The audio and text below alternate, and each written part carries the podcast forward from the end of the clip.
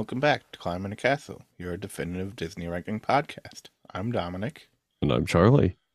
and today we'll be discussing Finding Nemo.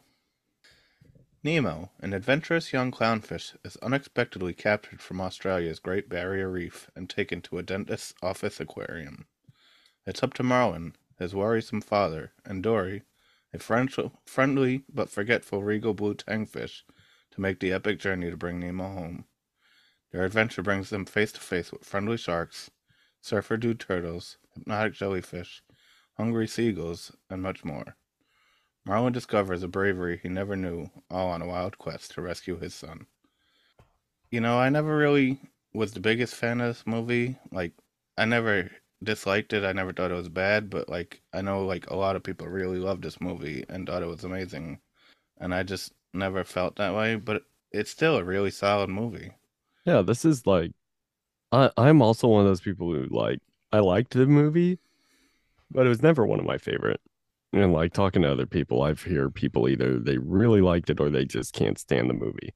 But Yeah. I mean, I think it's a pretty good movie. It's it is a good movie, and I definitely feel like I enjoyed it now more than I did when I like I used to watch it.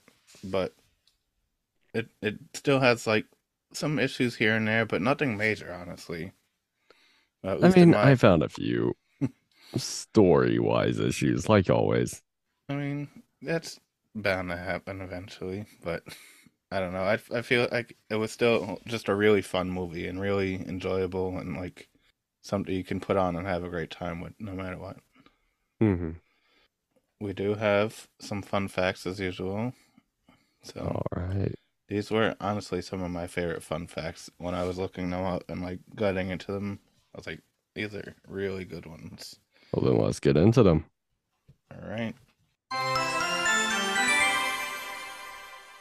Andrew Stanton pitched his idea and story to Pixar head John Lasseter in an hour long session using elaborate visual aids and character voices. At the end of it, an exhausted Stanton asked Lasseter what he thought, to which Lasseter replied, You had me at fish. You had me at fish. okay. Starting off strong. I just loved it. He gave this giant, long introduction to the, the movie, and like, he didn't need to do any of that. Probably went in like, okay, so there are these fish, right? Stop, stop. You already got the movie. Let's go. Well, he still made him go through with all that instead of stopping, which is great. Director Andrew Stanton did the voice of Crush the sea turtle. Stanton never intended to do the voice of Crush, only providing f- the voice for the film's rough cut. But when it proved popular in the test screenings, he decided to do it for the final film. Stanton recorded all of Crush's dialogue lying on his couch in his office. no, that's what I mean. That that's probably the best way to do surfer dude turtle. Chilling on your couch. Like, dude, so today I'm just recording for this turtle. Stanton also provided the voices for the seagulls in the movie as well. See, I never put that together. That that was the same voice. Yeah, Probably because you know it goes from did to mine. Mine, mine, mine. It doesn't sound anything like, but I do love the seagulls so much. Darla is named after a Pixar producer, Darla K. Anderson. Director Andrew Stanton gave her that name as a revenge for Anderson playing pranks on him. Yo, okay. Well, if if you got beef, keep it out of each other's families. Just go directly toward each other. That's just hilarious that he decided to name this psychopath little girl after after someone just because she's pranking him all the time. That, that is pretty funny. To see how realistic they could make it appear, the art team was asked to make exact copies of actual underwater and above water shots. They wound up developing, developing such a realistic look of the surface water that they had to make it look more fake so people would think it wasn't real footage of the ocean surface. I mean, the the visuals in this movie were pretty incredible. Yeah, it doesn't come as any surprise that like we know how much we always talk about water visuals and how great they make it. It doesn't surprise me that they were able to make visuals so realistic for the water that they had to tone it down a bit. I don't know. If you ask IGN, there's probably too much water. That was a reference to their review on like the third generation Pokemon games. but I, I really want to know what their original footage looked like now, though. If like Yeah. they had to make it like to dumb it down a little bit to make it look like it wasn't as real. I hope I hope that like procedure gets pushed into like another movie in the future. Rendering a single frame, which lasts about one twenty fourth of a second in the film, could take up to four days because of the complexity of the underwater environment with how the sunlight came through and hit the water and the fish scales. You said four days? Four days, yes, My to, God. to render one twenty fourth of a second. Yeah, so just one tiny fraction of a second takes four days to to like actually render on a computer, which is like think of how much time that's gonna take for the entirety of the movie. yeah. I think that's too much. I couldn't do it. I could not do their jobs. Just a lot of waiting around. the look and feel of the underwater world was essential to the film's success. To that end, production crew were all exposed to visits to aquariums, diving stints in Monterey and Hawaii, study sessions in front of Pixar's own 25 gallon fish tank, and even a, a series of in house lectures from an icht- ichthyologist, which is a branch of zoology that deals with fish. So basically, it's that thing where, you know, Disney always had to bring in animals. Yeah, it's they we we've seen this in many times in the past where they send their their animators off to study whatever they're working on to Mhm. to figure it out, and this is no no different. Still, like, very cool just how much work they really put into their movies. Yeah. They're they're really dedicated to to what they're putting together, and they they make sure it's known. Demand for tropical fish exploded right after the film's release, especially for clownfish and blue tang, the two main character species. And like Darla, many new pet buyers had no idea how to take care of their pets and ended up killing them. It was later revealed that saltwater tropical fish need a 30 gallon aquarium with carefully controlled saline, saline levels, as anything less will kill them. The rise in demand took fish importers by surprise, and the population of clownfish dropped by 75% in some areas. Oh my gosh. If you're going to take an animal, no matter what it is, please learn how to take care of it first. Yeah, definitely. You don't just throw fish in a wa- into water and say, "Okay, it's fine." Not all fish can swim in just a normal fish tank. this was very, I think it was, was the same thing that kind of happened, what was it, 101 Dalmatians, where they said people just kept getting animals at the point, Yeah. and then it just became a big, big issue because everyone's like, oh, we'll get a bunch of pets because we saw it in a movie. And then they couldn't take care of all those pets. Finding Nemo is the best selling DVD of, of all time in the world with 41 million copies sold. Not just Disney movie No, DVD, all, but all DVDs in general. all DVDs in general. That's pretty incredible. Now, the movie also surpassed The Lion King to become the high, highest grossing animated film at that time. The Lion King's producer Don Hahn actually called the director Andrew Stanton to congratulate him and said, It's about time. However, due to the intro- introduction of Blu rays, Lion King has since then reclaimed the title of the highest grossing movie Of course. but it is uh, Finding Nemo still is the the best selling DVD of all time. I mean, it's a great movie. and kids love it. Yeah. Filmmakers were worried that comedian Ellen DeGeneres would not be able to f- perform the dramatic scene where Dory begs Marlin not to leave. So at the end of a recording day from one of her other scenes, they asked her to record a trial reading of that scene, without the, with the intention that she go home with a recording of it to work on her actual performance. DeGeneres agreed, but her trial reading was so heartfelt and emotional that apart from a few small edits, they actually used this clip in the final cut of the film. Like, take that. That's pretty hilarious that they just thought they were trying to set this up to make sure that she can actually do it and like, oh, that I guess we're gonna use this. Hey, they found out that you could actually do it. yeah. This is the last one that I do have. Uh it's not actually pertaining to the movie per se. I mean, it kind of does, but In reality, clownfish are protandrous hermaphrodites. They are born male but change sex later in life. So whenever a female clownfish dies within the school, a male will change gender to make up for that death and mate with other males. If the movie was accurate in nature, Marlin would have become a female shortly after his wife's death and would have made him Nemo's mother instead of his father. Okay, so there's what's gonna take off points in my story score for one. Uh, no, but but yeah, I I that's like one of those facts I forget about, but then like when someone mentions like, oh yeah, that is a real thing. Yeah, it's it's a real thing. It's very interesting. Apparently, it's a, a very common thing with fish in general, like, not just clownfish, but other fish. Like I was when I found this fun fact, I was like, because I had to like really look into this. I'm like, is that really true? And then it, apparently, it is true. They're they're born as male, and then they just like change into females later on, and they can like it's Yeah. really interesting. but I just figured I'd throw that in there because it is such an interesting fact as well. Hey, that's yeah, that is pretty interesting. But that is all the fun facts that I do have for now. I might All right, those are pretty good. Those are those are pretty good. I like those. With that being said, let's move on to our scores. All right, let's do it. What do you have for your story score? Uh, for my story score, I have an 85. I have an 87 for my story score, so Okay, not too far off. only a couple points away. I mean, to start off, like they hit us with the sad opening. Yeah, I forgot how depressing this movie was in the beginning of it. I'm like, what's what's with Pixar just breaking our hearts at the start of the movies? But everything would have been just perfectly fine if Coral just went back into the sea anemone.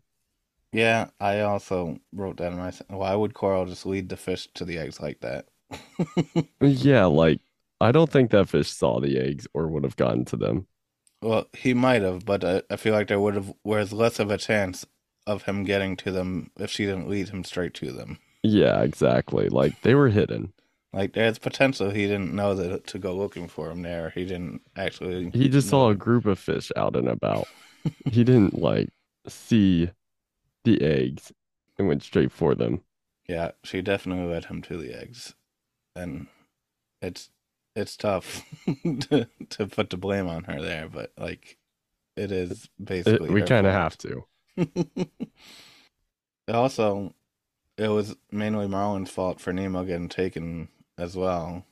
Like if he wasn't so overprotective, it wouldn't have caused Nemo to act out. Yeah, like and if they would have noticed the scuba diver like sooner, because I mean that was open ocean. There is no way that scuba diver just snuck up on Nemo. Yeah, I I don't know unless he was hiding behind like some rocks or something. Well, they they were pretty far out. There was only one scuba diver that was hiding behind rocks. That was the one that took the picture of Mar uh Marlin. Yeah, I don't. They they seem to miss a lot of things that were just like in In plain ocean. view. yeah. Like no one bothered to like just look down. Not like look down, but like I, feel don't like that scuba diver should have been found and Nemo could have gotten away faster. Well, also, why didn't Marlin chase after him? He kind of like don't. You, he was just like egging him on. Don't you do that? Don't do like. Don't you dare go that any further. Instead of like chasing after him and corralling him back in. Yeah, like I don't know. Ma- Marlin definitely should have like been a little more controlling. As silly as that sounds. Also, uh, just one thing that was early on the movie. How is how can a fish or a seahorse be H2O uh intolerant? uh, yeah, I'm not really sure how that works. That's like if I was allergic to air. Well, I don't know. Is there are there cases where people are allergic to oxygen? I'm not sure about people being allergic to oxygen. I know there are cases of people being allergic to water. Okay. So there is like some weird rare cases like that. Yeah, but like I don't know how well that works out with living in water though. Yeah, I don't. I'm not sure. How is it that the fish don't have Australian accents? Yeah, I know. They live that close to Australia, but they don't have Australian accents. There's, like- only A million different accents in there. like from all over the place. But like only the pelicans have Australian accents Well, the pelicans and then uh and the people. the people, obviously. I don't think there was any fish that had an Australian accent. Bruce was Bruce. Was Bruce did Bruce have an Australian accent or a British accent? And in which case, why did he have either accent if the other fish don't? I don't know. The accents in this movie did not. I, I felt like the sharks had British accents. like- Maybe it Oh. could have been British. Like, what are you doing that there? Well, I don't know. Like I said, all the, every fish had their own different accent completely. So like, like you had some Boston fish in there somewhere. You had some Yeah, some uh British fish. You had just We had- like, I felt like those crabs. They were going, hey, hey, hey. They were like New York. kind of. I don't. that- It just seemed like there was no controlled environment from where these fish came from. and the turtles, even the turtles, are like California turtles. Yeah, yeah. They're surfer dude. I mean, again, this isn't really going to impact the movie at all, but it's just something that we question. It's like, Let us know where we actually are. Are we actually in Sydney? Are they in Australia to begin with, or are they like off the coast of Australia? Because like the way it, the, I, I would assume they're at like the Great Barrier Reef or something. That's what it, it says in the in the movie description, but like the way that they're they're acting makes it like seem like that they're not anywhere near Australia from from like how they're trying to get to it. So, like, are they in the Great Barrier Reef and then swim all the way around the world, like just one big circle? I, I don't understand. Because that wouldn't make sense either. Because the boat went that way. I love the the big suspenseful build up to to the shark meeting now. Oh yeah, how just come along. And they were like, "Oh, we just finished the snacks. We're starving." Ha, ha, ha, ha. Fish are friends, not bad.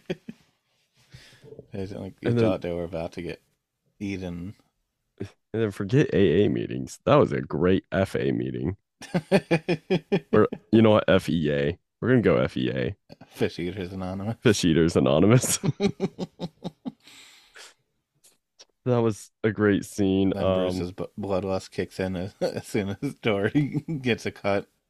and it would have been just fine if Merlin just did not overreact. I don't know. He took a big whiff of that blood in. Well, the there wouldn't be blood if. Merlin didn't try taking the uh, mask from Dory and knocking her in the face. I mean, Marlin does like to react, overreact about everything now. Yeah. Yeah, was that supposed to be a nosebleed? Uh, maybe. Because fish don't have noses. uh, I don't know. It's like hard to tell. Which, I mean, also just Dory having a terrible memory the whole movie. And then she finally remembers something. yes, the the address. Yes. Hey, it's exciting for her. And I was excited for her because she was able to do something. And I'm proud of her. Uh, also going back to that shark scene again for a second, I feel like that minefield explosion should have done a lot more than what actually happened. Yeah. Marlin and Dory should have just been like incinerated, and I feel like the like the the surface explosion should have been a bit more than just that little fart bubble that That came little out of fart bubble. the, the seagull. Which, Which that was hilarious though, but why did they choose that to be the last thing before they cut it cut away to Nemo? I thought that was hilarious, but I feel like like an explosion under there with that many mines would have done a lot more than just that little bloop. Nice. Uh, how long have the other fish been in that dentist fish tank that they understand all the dental terminology? For real. Like they knew exactly what was going on. And then the pelican did too. Yeah, they understand each each step for for the tooth removal and everything that was going on, all the tools, all the like techniques. Um, and then uh the whole like they meet Nemo and when they find out he's from the sea and they have to clean him.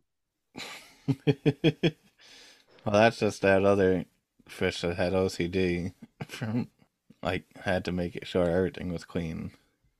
But that was just meeting those fish was a great scene. the, the the random ini- initiation for the fish tank.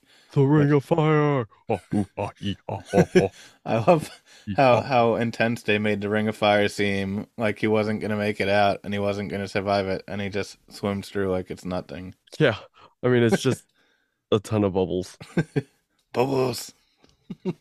It's like they wanted him to join the group. Scar made it easy. Wait, that's not his name, is it? Hold on. no. No. His name is Gil. Gil. Scar is from Lion King. Yes, he is. and he's also a villain. I mean, Gil we'll get into that villain. later. Uh oh. Don't don't even get started here. No, no, you know, I I can go to here. Gil, I think, was pretty mean to make Nemo go through all that just so that Gil could escape. uh I can't say I don't blame him.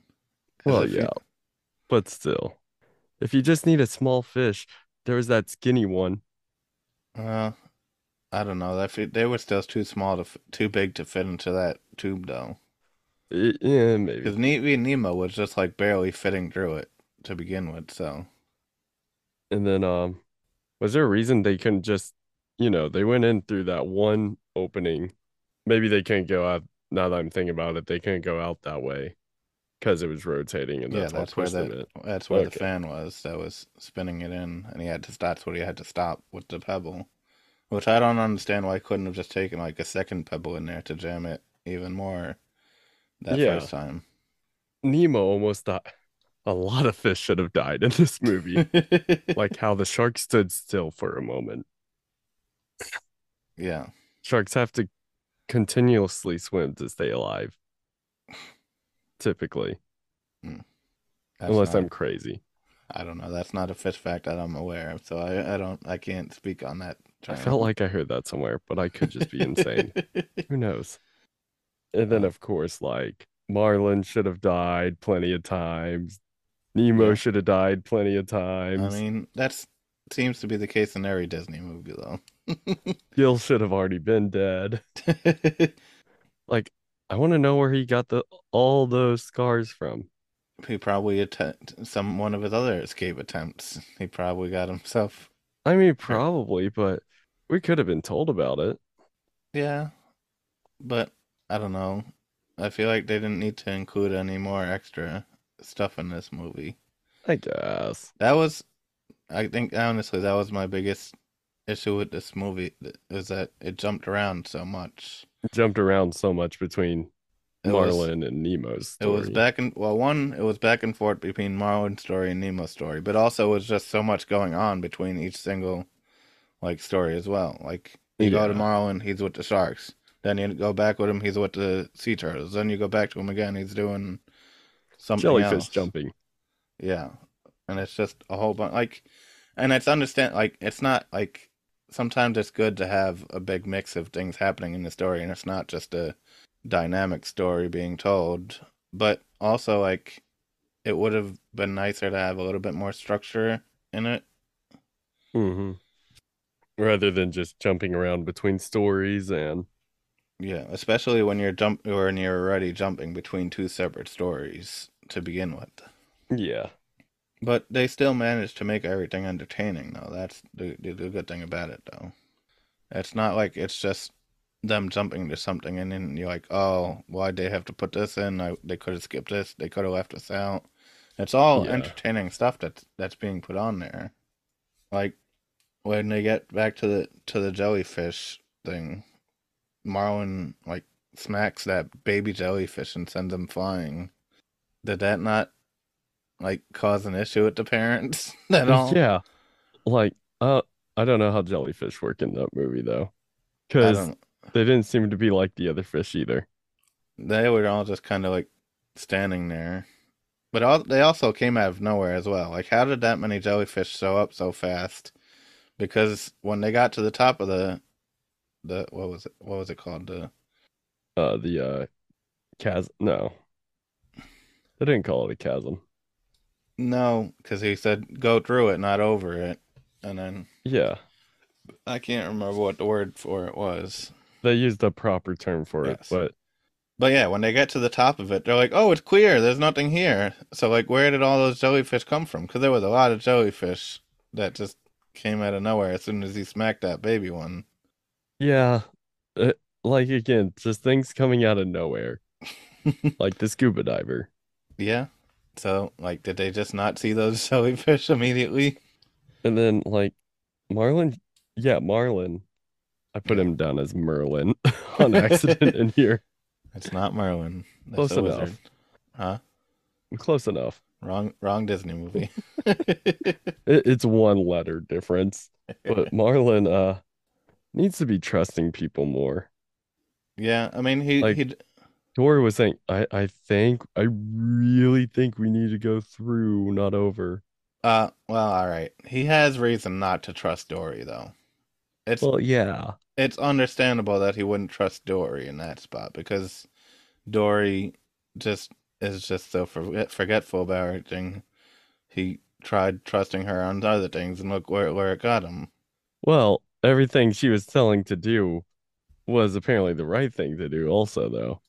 Like going through, not over, uh the whole thing with the whale. He didn't know that, that she got the instructions from the other like the other fish to go through the the cat cat like thing. Yeah, but the whole whale thing also. He could have listened to her about that. I don't know. Again, kind of hard to believe someone that you think is making just weird whale noises at some at the whale. I would trust that. You would think someone was speaking to a whale if they were just making whale whale noises and speaking regularly.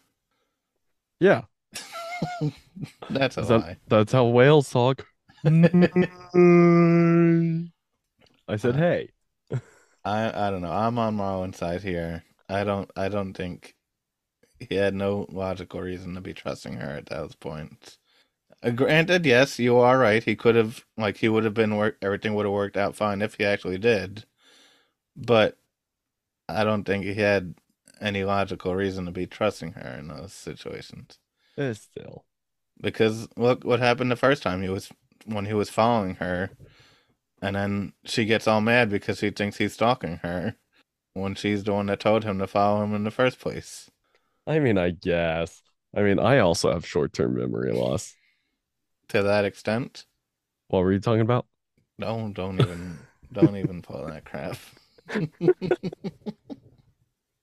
then anyway, back to Dro- the the jellyfish scene. Mm-hmm. Um, He's what? oh, I was just gonna say, like, the whole, oh, don't let stingers touch you. And then he made a whole game out of it. Yeah, I thought that was kind of funny. Uh, he did finally loosen up at least, which was Yeah. nice to see. That was a, a big, like, growing point for him.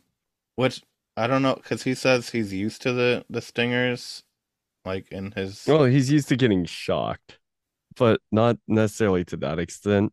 Because I'm like, he's he was fine when he got shocked the first time, but then like he got paralyzed basically or knocked out when he when he went to rescue Dory. Well, yeah, the fir- like the first time it was a baby Yeah, and he slapped it. The second time it was more of, oh, he was going into like adult jellyfish stingers to save her. And I mean, he has a tolerance to shocks, but he's not necessarily immune. that I guess that that makes sense. They, I just feel like they could have explained that a little bit better as well. Because then he wakes up on Crush's back. Also, how does he he ride Crush? There's nothing to hold on to there. Yeah. Same thing with like the kids at for the school. Well, that's what I thought originally, but it seemed like all the kids were just swimming on top of him with their But own But Nemo's a weak swimmer. Huh? But Nemo's a weak swimmer. There's no way he could have caught up. I mean, yes, that was also the same exact issue. I did have that in my notes earlier for for that point as well, but I'm like, eh, I, it looks like most of them were swimming to keep up with the with the stingray. But on Crush, Marlin's just laying on top of him, and he's not doing anything. and he's just keeping up with Crush. Yeah, and then Granted, they're in the current at that point, but he still shouldn't be keeping up with Crush. mm, yeah. Like if he's moving on his own because of the current, Marlin uh, Crush would still be moving faster than the current should be pulling Mm, Yeah, just a bit like just the fact that he was just laying on Crush. Same with Dory. Dory was playing hide and seek. Yes, she was just laying on top of him and just moving with the same rate as him. Like that's not how physics work. And then I don't understand the whole current thing, like them being able to swim back and forth in the current. yeah, because what like doesn't that defeat the whole purpose of having an exit? Yeah. Like they even with what's his name the the kid uh, Oh, um, Squirt Squirt. Squirt just Squirt. like flew right out the side of it. Why couldn't they just fly right out the side of it when it was time for them to get to Sydney? Yeah. Why'd they have to take that weird spinny? They had to take they had to take that weird exit. Like toilet flushing spirally. like, is that necessary if they can just swim in and out of it eh, like whenever they want? And then he got out, and then as the rest sea turtles are swimming away, Crush tells him to turn around and head north. It's like, so did they already pass Sydney? they could have just gotten out at, at any point when they wanted to when they were at Sydney. They they could have, you know, gone out quicker. Well, maybe they just use that as like a marker so they know where Sydney's at. Maybe. That's my only guessing. It's like, all right, once we reach this swirly thing, all right, that means we're near where Sydney is because they obviously can't see anything above them, and they don't really like know where they're at. So maybe that's just Yeah. kind of like a like an exit sign for Sydney, an unofficial exit sign. That's possible, but like still. I think it's a little ridiculous. yeah. Well, then the legend of Marlin starts spreading all around Australia, which Yeah, all all throughout the sea. well, it even reaches the surface too, because it reaches all the the Yeah, because the dolphins are jumping and the seagulls are listening in that are flying above them. mhm, and the Then Nigel finds out and tells, the pelican. yeah, Which also, how did the dentist not see him sitting in that window telling them that entire story? the dentist was busy working. That's all I got. like, I really don't know. he, there's a pelican just sitting in the window, just like right staring. Uh, what it would look like is just staring down your fish to eat him, but uh, he's telling an entire story. He's there for a good few minutes, and he just the dentist sees absolutely nothing. Yeah, I really got nothing. I mean, like the dent. Everyone in this movie is apparently blind. it's, That's- a very that's selective sight. I I really don't know. uh, Um, and then also, uh, oh, my mind went blank and I can't find the note anymore.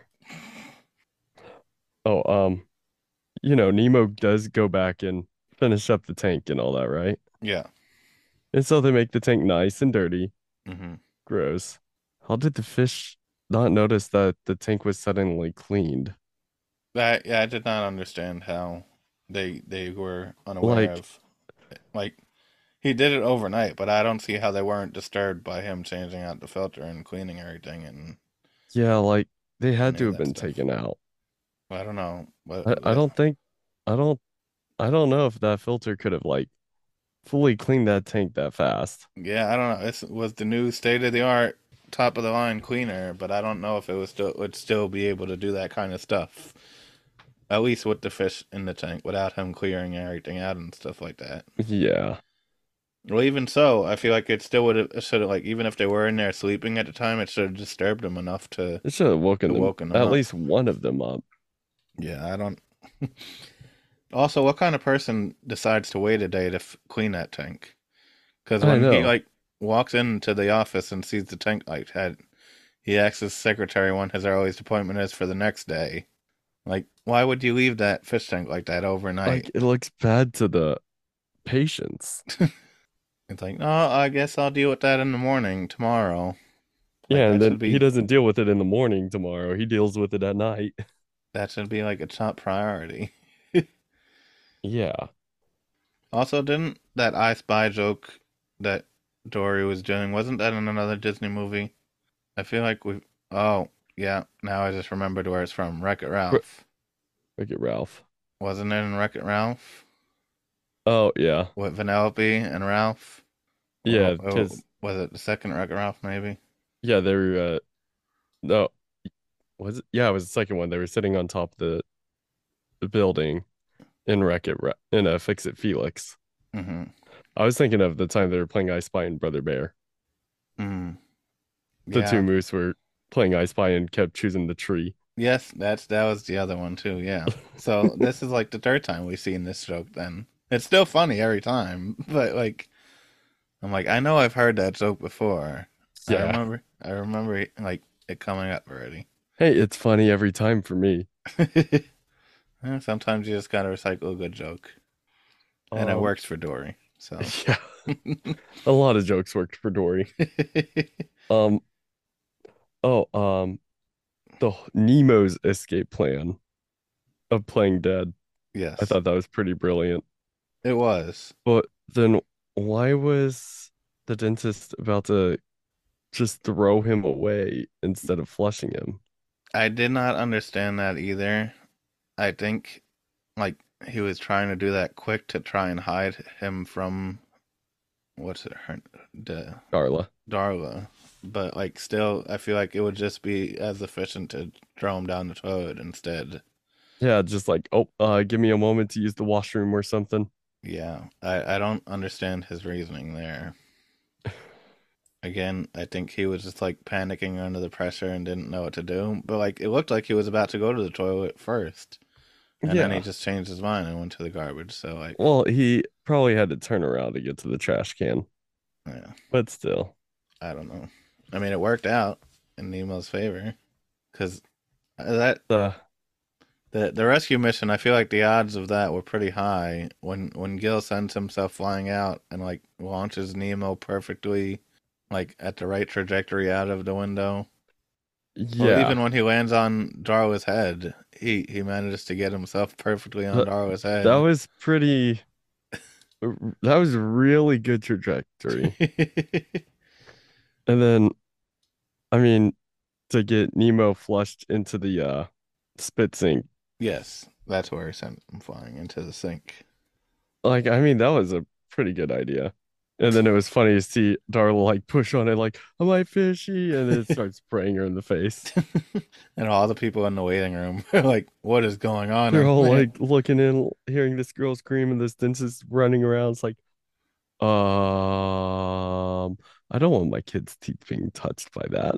I would not want to see that dentist. Just with the amount of mishaps that dentist had, he ripped that one guy's tooth out. He, Yeah, like this bird keeps coming into the office. Don't you think he would be like, yeah, I should just keep the window closed? he didn't learn his lesson. And um, so Nemo escapes, finds Dory. Dory doesn't remember anything. It's like, okay, Dory, you found Nemo. Yay. Oh, Nemo. That's a nice name.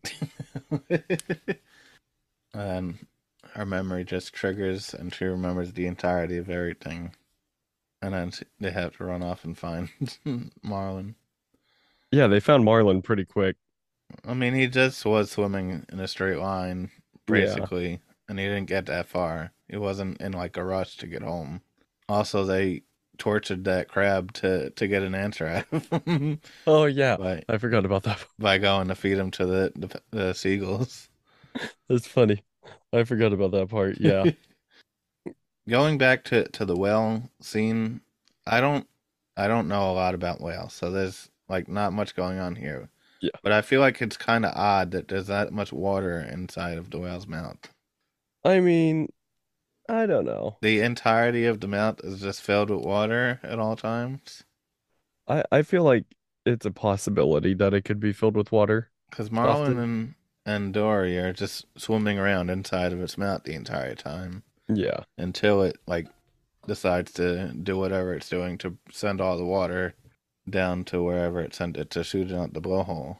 Yeah. I'm sure that's possible. That, you know, whales typically do have water in their mouth. I don't know. That wasn't the case in Pinocchio though. I mean, there was water in the whale. there was some water, but it's not like they were drowning. Well, yeah, but that's because they're bigger than fish. Fair. That's that's true. I didn't think about the size difference.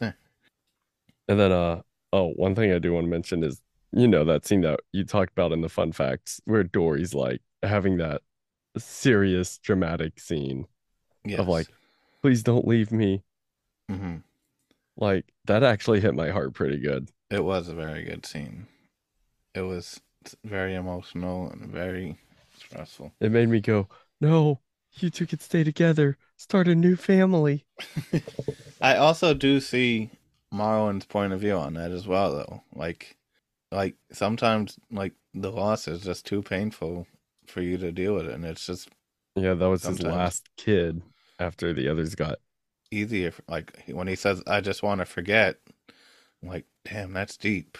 But like, I get it. Like, Yeah. Um, but I mean, they eventually get back together. Just yes. Dory to get taken away, and we start finding Dory. No, but um, I don't understand how the the the plan of all the fish swimming down the net actually worked. yeah, don't you think fish would have been doing that in the real life already? Yeah, I, I don't think the fish would actually be strong enough to.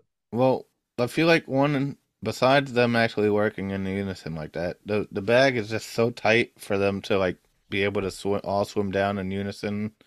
I feel like it's not just like as easy for them to actually do that Yeah, to actually like turn around and because there's like no room for they're all squished in there like fin to fin. There's no actual room for them to do anything. yeah, that that makes a lot of sense, actually. Yeah, and then just for them to be able to break that mass even, I understand there were a lot of fish just swimming down. I I felt like that boat could have han could have taken that a little better. I don't know. I feel like the boat would have tipped before that thing would have broken. Yeah. Like if that was the case. And we see the boat kind of start to tip a little, but not very much. Well, it was tipping, and then like right when it got to the point where it was about to flip is when it snapped instead, which is Mhm. where I feel like it should have just continued going and tipping instead of like actually Unless breaking the off, sailors had a way to like, we're trying to balance it out which is possible to keep it from tipping. but Otherwise, I don't know. It it just doesn't seem possible that they all escaped. no, But it all worked out. And then Dory's still friends with the sharks, yes, which you think after one time of almost getting eaten, yeah, I'm surprised. not be so cool with the sharks. I'm surprised they were willing to go back to see the sharks again. I mean, there's Dory. Dory obviously has no fear and doesn't care about any because Yeah, Dory's one thing, but like even Marlin was like cool with it. Yeah, but well, because well, Marlin wasn't at at the meeting with him though, because they Well, said no, but still. they said Dory was actually at the meeting with them. Yeah, but still for Marlin to be like, "Oh yeah, Dory's with the sharks. That's fine." yeah, I don't know. Dory Um, just disregarded a lot of stuff. Yeah. Especially at the end. Now that Marlin's like loosened up a bit, uh, like quite a bit since the beginning of the movie. He can finally tell his joke, which it was kind of funny. I do have another fun fact about that. Oh, okay. According to the, the DVD extras, Albert Brooks spent an entire day in the recording studio improvising badly mangled versions of that joke. No two tellings of it were fumbled in the same way, and he had all the recording technicians in the studio like dying of laughter throughout the duration of the, the recording. Yeah, that would have made me laugh too. Just hearing him telling this joke horribly for like an entire day. Yeah, that definitely would have been funny to me too. Hours. Um, that's all I got for story. Yeah. Again, like I said, it's it's not a bad story. It's just if if they would have kept it a bit more linear and like Not not so jumping around so much, Yeah. it might have helped it. Again, it still was fun. All the stuff that they had going on was fun. but Very fun and like very action packed. cleaned up a little bit. Yeah. So with that, let's move on to our character scores then. All right, what you got? I have a 93 for my characters. I have mine at an 88. Okay. Bit of a difference there. Here's here's my thinking of this cuz it's 93 is a pretty high score. And I feel like these characters aren't the greatest of characters.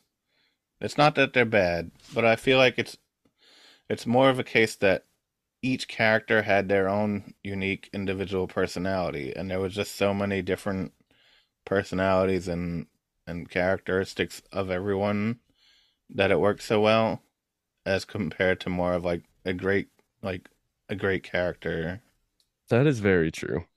as well. Like they did have their like own unique personalities, even to like even the fish where his main personality was that he really liked bubbles. yes. But like every like you had so many strong personalities in this movie like from the sm- even just minor characters to the major characters. It's not it's not like they didn't skip anyone Yeah. from the fish the f- school of fish to the crabs to the the seagulls to To all the other pelicans, yeah.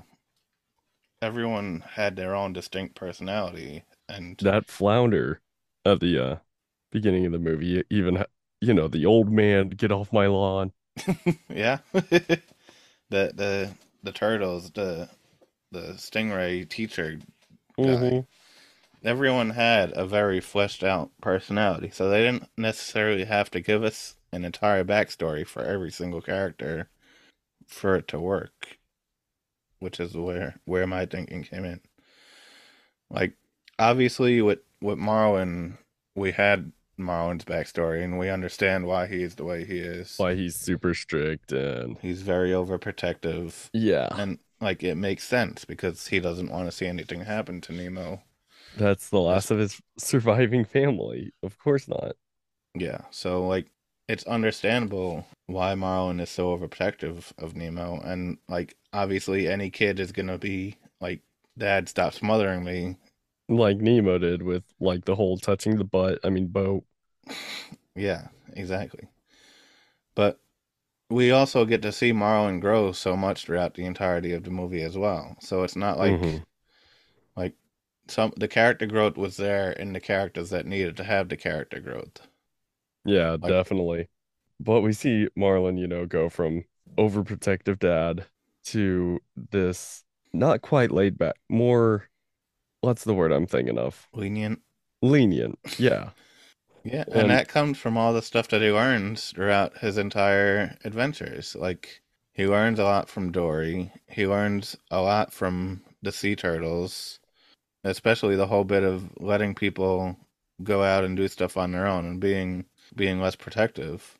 Because you can see that moment as well in like in that spot where Crush is like, "Oh yeah, that's just the way we th- we do things." Like they go out and like learn for themselves and find out, and it's more of a sink or swim environment for them as Right. compared to, as compared to being overprotective like Marlin Yeah. was. And Mhm. and that was just such a huge moment for Marlin. And then you can see with the jellyfish, he started to have a lot more fun with that with Dory. he's loosening up a bit at that point. And he's just taking bits and pieces from every single person that he's in, interacting with throughout this entirety. He's taking lessons and actually using them, yeah, which is Marlin's which is amazing growth. for a main character. That's what we want. Yeah, I would say Marlin's character growth is honestly some of the strongest character growth that we've seen in like all of the movies that we've seen so far. Yeah. And then we got Dory, the forgetful, lovable fish. I I have issues with Dory. I do find Dory a bit annoying at times. Well, yeah, because it's Ellen. so like it's fun. There's there's a lot of fun moments that happen with Dory. But there's also a lot of times where it's like you can just take it down a couple of notches. Yeah. I don't know. I thought it was funny whenever she was we first meet her and she's like attacking Marlin for like stalking her. Like, you want to go? You want to go? Do ya? Do ya? Do ya? Do ya? Do ya? I don't know. I love that high energy. It it it's fun, but like I said, I, I feel like it just gets to be a bit too much at some points. Yeah, and then the whole whale talking thing was kind of annoying. But again, Dory is the perfect counteraction of Marlin's character as well, though. So yeah, like that is true. it's it really again plays off. They play off each other so perfectly, and it helps Marlin become the person that he is. And again, Dory provides these emotional moments as well. It's not like she's It's not like she's just pure chaotic energy the whole time. no like we see we have that moment where she doesn't want to be left alone and she doesn't want to leave Marlin because she's finally growing as a person with Marlin around and she doesn't want to lose that.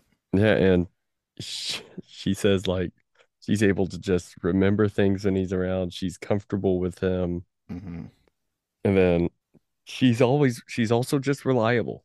Not in memory aspects, but the fact that she was willing to stick with Marlin. Yeah, Marlin. yes, have issues with not this all. But she sticks around with Marlin like the whole time because she Yeah. wants to help him find his son. Mhm. Even though she might not remember it every time, but Yeah. But um she's she's caring, she's very sweet. yeah, definitely. And then Nemo is kind of like your basic child. Yeah, you know, innocent, but also like, hey, I don't want you babying me like this anymore. I want to be like these kids. I want to have fun. Yeah, I mean, it's understandable where Nemo has his issues with his father. Like it's it's not like he's unjust about it. Like a lot of the the characters that we've seen in the past where it's like they're being unruly for no apparent reason. Yeah. But he also comes to to grow as well where he learns he has to just try try and start like figuring out situations as to when it's the right time to make a move and when it's the right Yeah. moment And like that to- was big help due to Gil. Like even Exactly. That's another great relationship, Gil Like, and Nemo. a mentor to Nemo and Mhm. like Nemo got that motivation. Nemo even learned how to swim better.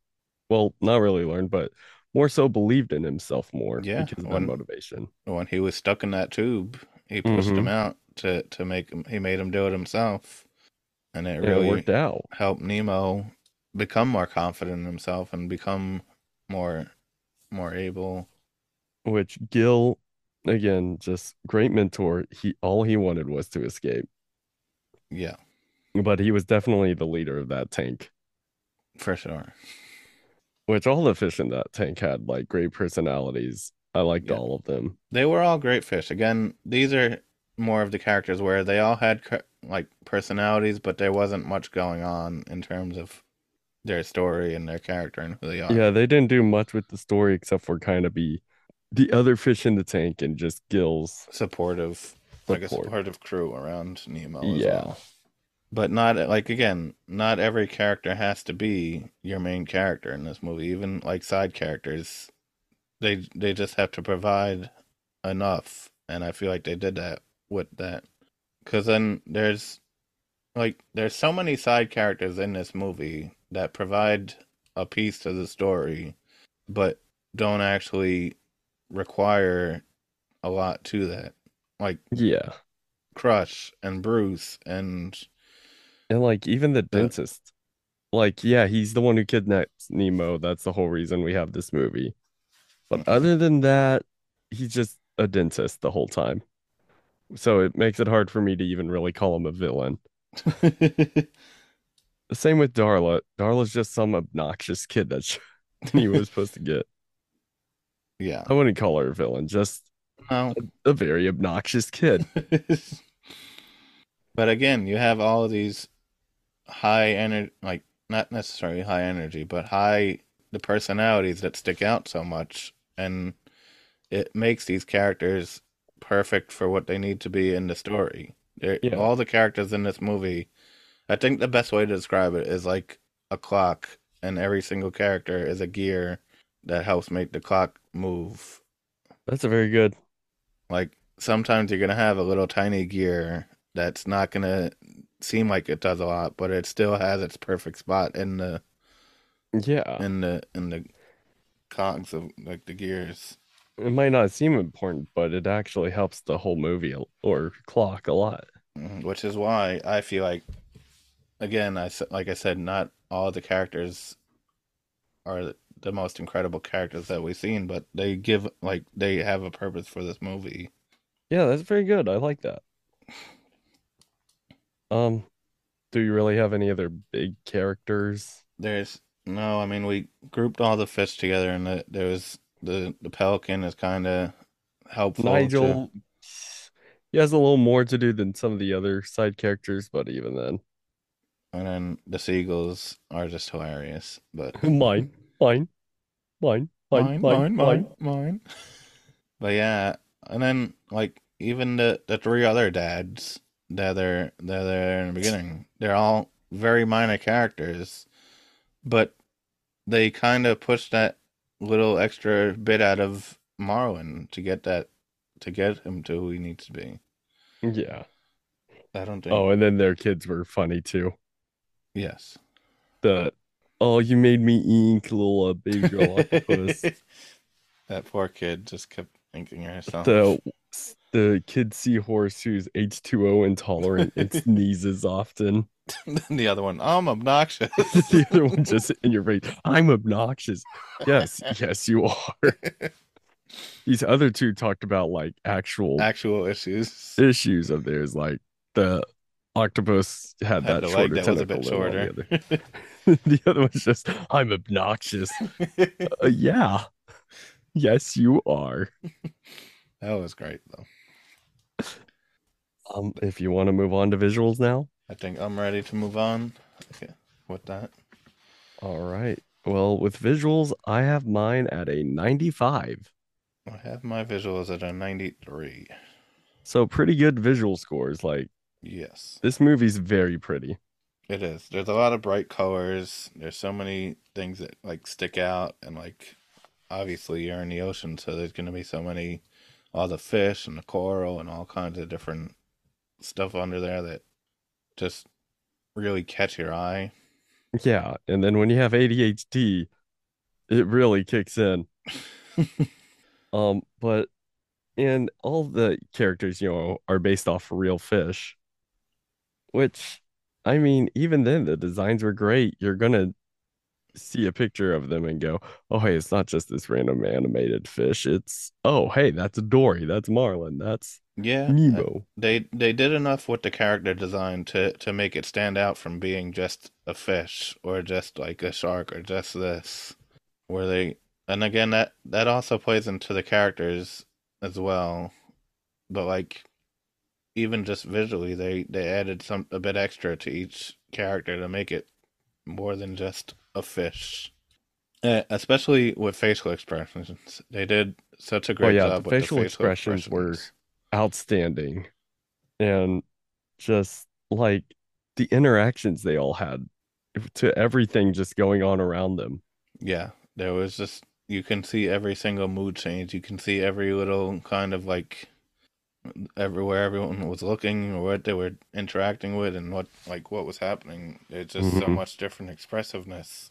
and also the anglerfish looked really cool that was my next. those things are terrifying to see pictures of them in of real life anglerfish Yeah, but the one in the movie was really cool I with did the lights the lighting, the way they they did the lighting of that, and especially like having him moving around and the lighting, like and the light changing. like constantly changing dory's like hey hey can you keep that still please and he's just kind trying to guide it around like it's a, And a then flashlight. the anglerfish bites it and it turns on inside it. That was that was great. I, I love that first person like shot of the bag rolling out of the window and into the ocean when they were explaining the the plan of hmm getting Nemo out. Which that's another thing. The bag would have definitely burst, I think. Yeah, it. Well, I don't think they would have been able to roll all the way across the, the street like that either. Well, I mean, they were able to. They did They did it, at the end of the movie. but I feel like that's also very questionable. It's kind of like the Toy Stories getting the cone all the way across the the street. Yeah. A very similar situation. Um, and then But- just, you know, pretty visuals, you know, we see all that water. the swimming through the jellyfish field was also another really cool. Just this like animation, the swimming with all the fish were really good. There was a lot of cool lighting that was done with like the way the water was coming through the water, Mhm. like the surface as well, which they paid a lot of attention to detail to that. And then uh one thing I noticed is when they're on the dock, they're trying to escape from Nigel. You know, you see that they are wet. There's water covering them, but you know, it looks like they're out of water. Yes, they they did do a great job of animating that. It definitely looked like they were just wet and not just, you know, themselves, hmm which they could have just done and we'd be like, "Oh, okay." Yeah, but they actually paid attention to the details that went into that. And Yeah, exactly. Also, even just like the the way the way they put the water inside of Nigel's mouth, like you can see the water sloshing around, and he like scoops Whenever up. scoop like he's running, he's scooping, not necessarily being steady, but like we see it moving around like it should. Mhm. Yeah, or even when like you know all that water is in the whale's mouth and it lifts its tongue hmm to have it all like fall down yes, and then just watch it shoot out also hmm i think the whales had the most fluid movement which looked really good yeah. I mean, I think they really nailed all the fish's movements as well, though. Like the way Bruce was moving throughout the water, and all the other Mhm. sharks were moving through. You can tell that they did the research of to how these fish moved and how all the different fish had their own separate kind of movement going on. hmm It wasn't like all the fish were just swimming it the same exact way. They really paid attention to the differences of how each fish, fish swims. and do you think those whales were the same whales from fantasia Mm, the rome's a pine maybe. or pine of rome I don't know. Because those whales were like floating into space and all kinds of other stuff. I feel like. Uh, who knows they they could have gone back to the water they're like moana the one other thing that looked really nice to me was they had the reflection of the city on the fish tank, hmm and I thought that was real because there was like the the window you can see outside of the window through Yes. the fish tank. the city. That was the other thing I was thinking of. Whenever they get up out of the water, they start looking around, and then that boat moves, and we see like all of Sydney Yes, during the nighttime, and the you see all the lights. and- Mhm. That looked really good. Yes, Makes me want to go over and visit Australia myself. I would love to go to Australia. also, the end credits was really nice too. Oh yeah, again with like we see like some of the scenery, Yeah, It like was- kind of like in the Bugs Life where they had the pictures of these different drawings they did for Mhm. it. but it's all like really nice scenery well leading into the credits and then during the credits they have less characters floating around and That that was another fun fun. thing to add in. did you see mike mike was Wazowski swimming at the Uh-huh. end of it That was a good uh, Easter egg. that was pretty funny But uh, with that, are we done with visuals? Do we got anything else? uh, i think i'm ready to move on to atmosphere All right. uh that's me i have a 96 for my atmosphere And I have this one also at a 95. okay there was the orchestration in this movie was just so well done Oh, yes. i think A lot of times with the Pixar movies, the orchestration's really good. I think the the music meshed really well with what was happening on screen with the water vibes that was happening or like whatever scene was Oh, yeah. happening. They really paid attention to like to make it feel like this is the kind of music that would fit this scene or what's what's happening on screen. Which we have those movies where, you know, they don't really do that. We've talked about them before. Yes. Uh, that Well- like that opening orchestration was just so beautiful. Like right It after was. When the credits are coming up, it's just really peaceful music, and it was so well done. Uh, I love that they they played the Psycho theme when Darla walks into the Yeah, the the, twin, the office. twin, twin. That was just a hilarious touch. Um, uh, the voice acting was incredible. yeah, I, It was very well done. everyone did great. Again, this this also ties into what I was saying in in characters, but like I was saying, they gave every single character their own distinct personalities, and that comes in through their voices as well, not just like the characters, but their accents played a huge part into that. Because like almost every single fish, like we were saying, had a different had a different accent. Yeah. from the sharks to the the seagulls to the, that fish school that they were talking to. They were doing the impressions. hmm Uh, those crabs at the end, like "Yeah, keep moving, keep moving.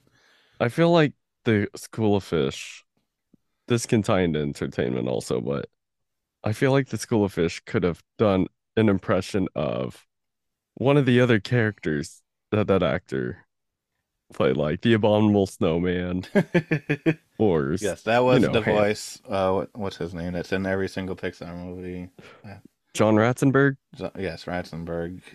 The the school of fish was Ratzenberg. So they they should have did something like that. But I did think they was still hilarious. Just all the other impressions they were doing, and then when they were mocking Marlin. They were marking Mar- Marlin the whole day. Yeah, yeah, yeah, yeah, yeah, yeah, yeah. But again, Well, we like, never see any of their mouths move. That's the one problem I have. Like one of them should have had a moving mouth, but I don't think we see any of them. The rest just had a blank stare. uh, that was just part of their charm, though. Yeah. I think one of them should have had like a moving mouth. But again, they like we were saying, their their personality, like they had personality. They had a Yeah. distinct personality. Those crabs, the every single fish in this movie had their own voice and had their own character attached to it. Yeah. And that was just very fun. Yes. Um, the sound effects were really good too. hmm You know, we mostly hear swishing sounds because, you know, they're in water. but they made it sound like you were underwater the entire time. Yeah. You know, and then that song at the end that I just get stuck in my head every time. Which song? The, somewhere Oh. beyond the sea, the credit somewhere. that was a good song for the credits. There was also a lot of catchy little tunes throughout the entirety of the movie that were thrown in there that get stuck in Mhm. your head. Like obviously, the, the "Just Keep Swimming," just like that. It's just Swimming, just keep swimming. Just... the the little song that the the Stingray guy was singing. The teacher. Oh, teacher, yeah. like that. And then, you know, he's singing that, and then as Well. well, there's nothing to see here, kids. and then even like Marlin, I think, is singing like a couple of things at one point. I He- think so, yeah. He He had the said- little tunes that he was singing. he had a little tune about being friends or like be, not being scared anymore. Oh, that's what it was Not when it was eating here the- tonight. Not what- eating here tonight. with the anglerfish. and there's just all these little tiny catchy tunes that all the characters sing throughout the movie that work really well. hmm Um, yeah, just a lot of fun with the songs and the visuals, like, and all the sounds throughout the entire movie. Yeah. Again, not too much to to talk about here, but like everything that they did do, they did well. Yeah. Um, if you're Oh. ready move on, I am. I do have one more fun fact though about Oh, this, uh, okay. where I just found it again. Uh, John Lasseter considered Danny Elfman to score the film originally. When he turned it down, Hans Zimmer was also asked, but turned it down as well. Okay. I don't think either of them would have done a bad job. They they are both incredible composers, but I do feel like their sound would not have worked with this movie. I think Hans Zimmer, what his music's a little too serious. It would it would turn this into more much more of a dramatic movie Yeah, rather it than the like light adv adventure. Yeah. like comedy Although like is. he did like uh, like obviously I gave him my award for the best score for for Lion King score. Like, Yeah. the one score that he did was he knocked it out of the park. But again, I don't think this was the proper movie for It that would kind it of. would not have worked. Um, And Danny Elfman would have just made it a bit too quirky. Yeah, Danny Elfman would have just made it. Yeah, yeah, that's probably the that's probably the best word for it. Quirky. Again, both incredible composers in their own right, but I think it worked out with what the, what the the composers they went with. That is all. Like the soundtrack was great as it, It was. was. Um, After that, I'm ready to move on though. all right, then let's go on to entertainment. Um, that's me. I have an 86. I have a 92 for my entertainment. Okay. Again, it's a good movie. Not one of my favorites.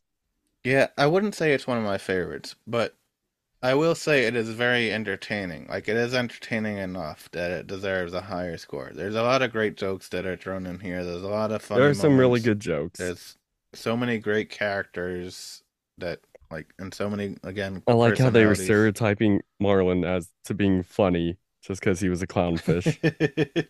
and his terrible joke that he couldn't get off. And there's also just so many quotes from this movie that are just that like, everyone knows. Like he touched the butt, touched the butt. or fish are friends, not not food. food. I never knew my father. there were so many like when I was watching this for the first time for the podcast, I'm like, oh that that is from this movie. Oh that one's in this movie too. Yeah, it's like, like, you don't I kind realize- of followed along. Like my first time watching for the podcast, just instantly. Oh, you guys made me eat. like you don't realize how many memorable lines from this movie like came from this movie and then like uh mine mine mine mine Mine, mine. like that's, That's something i'm just constantly doing randomly all the time Um, one that I use for, you know, we play raft together. yeah One I use all the time is shark bait. Hoo ha ha.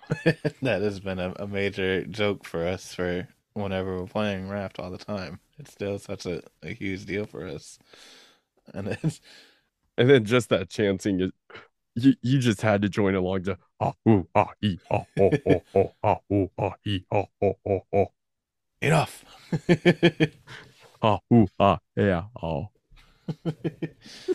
but again, there's just so many great scenes in this movie, so many fun things about it. It's kind of hard to not give it the credit that it deserves for this, I feel.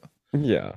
It it really is a fun movie to watch. Like, even just the crabs at the end of the movie, like, when they're pushing everyone away from all the bubbles and, like, keep them moving. Yeah, that's right. And then they're, like, just, I, I wanted to see the interaction between those crabs and the uh, bubble loving fish. that would have been great. Maybe in the second movie. I don't know if those fish are in the second movie. I, I have not really seen Finding Dory much. I think I might have seen it once, but I don't remember too much about it, so. Yeah. I am kind of looking forward to it a bit more now, though, than than Yeah. I was beforehand.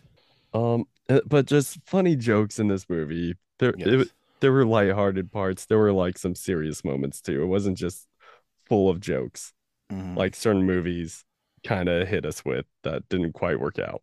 yes, there there was a great mix of drama and comedy and Action adventure. action adventure. No romance really, but I mean, I don't know. I I thought Dory was falling for Marlin. no. We could have gotten a new breed of fish.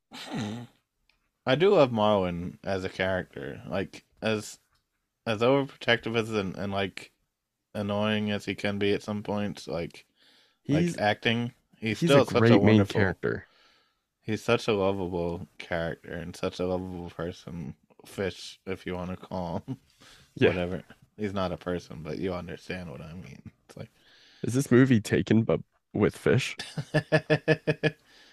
maybe. I don't know who you are. I will find you. I will rub you. Because fish go blub blub, you know. Do you want to jump into our overall score then? Um, yeah, let's do it. All right. So my overall score is a 92.2. And my overall score is an 89.8. Okay. So still pretty high scores. This is a lot higher than I was expecting this to score, on. Yeah, I, w- I if I could be real honest, I was thinking like maybe low 80s was where it was going to score at first. Yeah. But I I was having fun with the movie still. It is a lot of fun. It's just very, again, very lighthearted, but also gives you that drama that you need. There's a lot of lovable characters, a lot of just fun moments, and like we said, so many great quotes and so many great moments from it. hmm And just you know, you you can't help but love some of at least some of the characters. Yeah, even though some of them might get on your nerves some at some points, they still have a lot of redeeming qualities to them. You still keep rooting for them. hmm Again, it's not one of my favorite movies. It's not still didn't obviously didn't jump into that spot, but it's definitely a lot higher on my radar than it was, I would say. And I will definitely probably watch it again now. Like I never Yeah. it's not one that I would watch like put on here and there, but now I'm definitely gonna put it on again at some point. Yeah, I think it'd be fun like maybe for me probably like before I'm going to sleep, hmm kind of be watching it. Yeah. Just a nice relaxed movie almost. Um, I'm definitely adding it to my nighttime rotation. Um, and then one that's been on my rotation for a while is our movie next week. We're already at The Incredibles. See, again, Incredibles was one I never really got into. I See, I I already knew I was excited for this because as soon as I found out that this will be our next movie, just instantly in my head,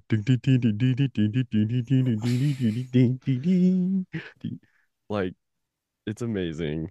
Incredible. Like, was in the same boat, ha, same boat as Finding Nemo ha me. ha ha.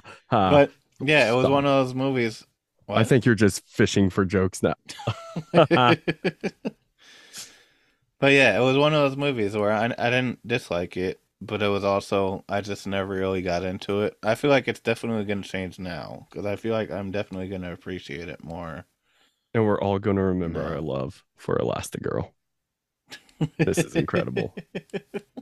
It's those Pixar moms, I'm telling you. But that's next week. Um, yes, we'll get to see that superpower family yet again. is The Incredibles, which the the the release orders movies of these movies just feel so weird to me. Yeah, like I really Monsters thought. Inc.